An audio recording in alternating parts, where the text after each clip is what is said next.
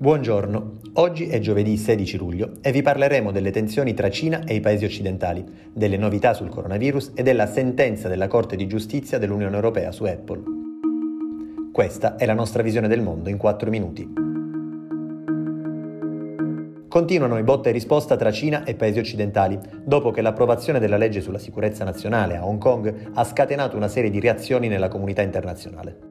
Il ministro degli esteri di Pechino ha ribadito che quello che succede nell'isola è una questione che riguarda gli affari interni del paese e che non verrà accettata alcuna interferenza esterna.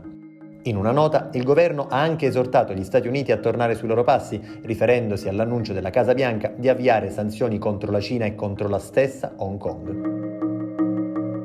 Washington non è stata l'unica ad attuare contromisure dopo l'entrata in vigore della norma.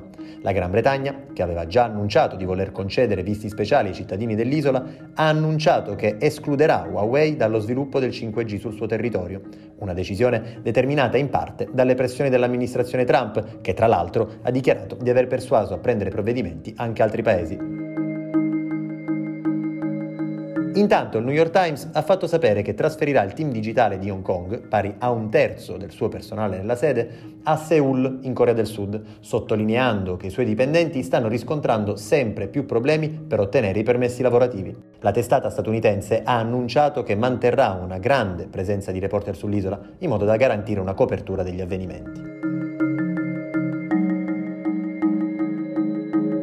Secondo quanto emerso da un rapporto congiunto tra OMS e Unicef, durante la pandemia i livelli di vaccinazioni infantili contro malattie pericolose come il morbillo, il tetano e la difterite sono scesi in modo allarmante, mettendo a rischio l'incolumità di milioni di bambini in tutto il mondo.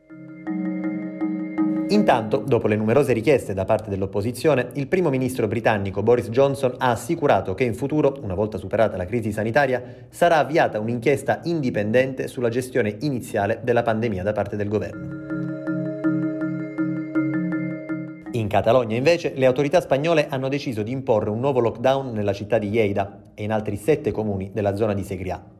Lunedì infatti un tribunale aveva bloccato la chiusura sostenendo che non ci fossero le condizioni per attuarla.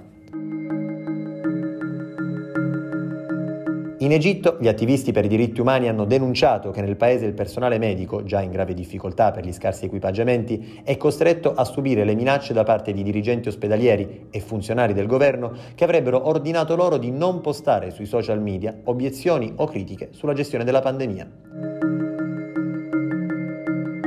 Per oggi è tutto, da Giuseppe Francaviglia e Rosa Uliassi, a domani.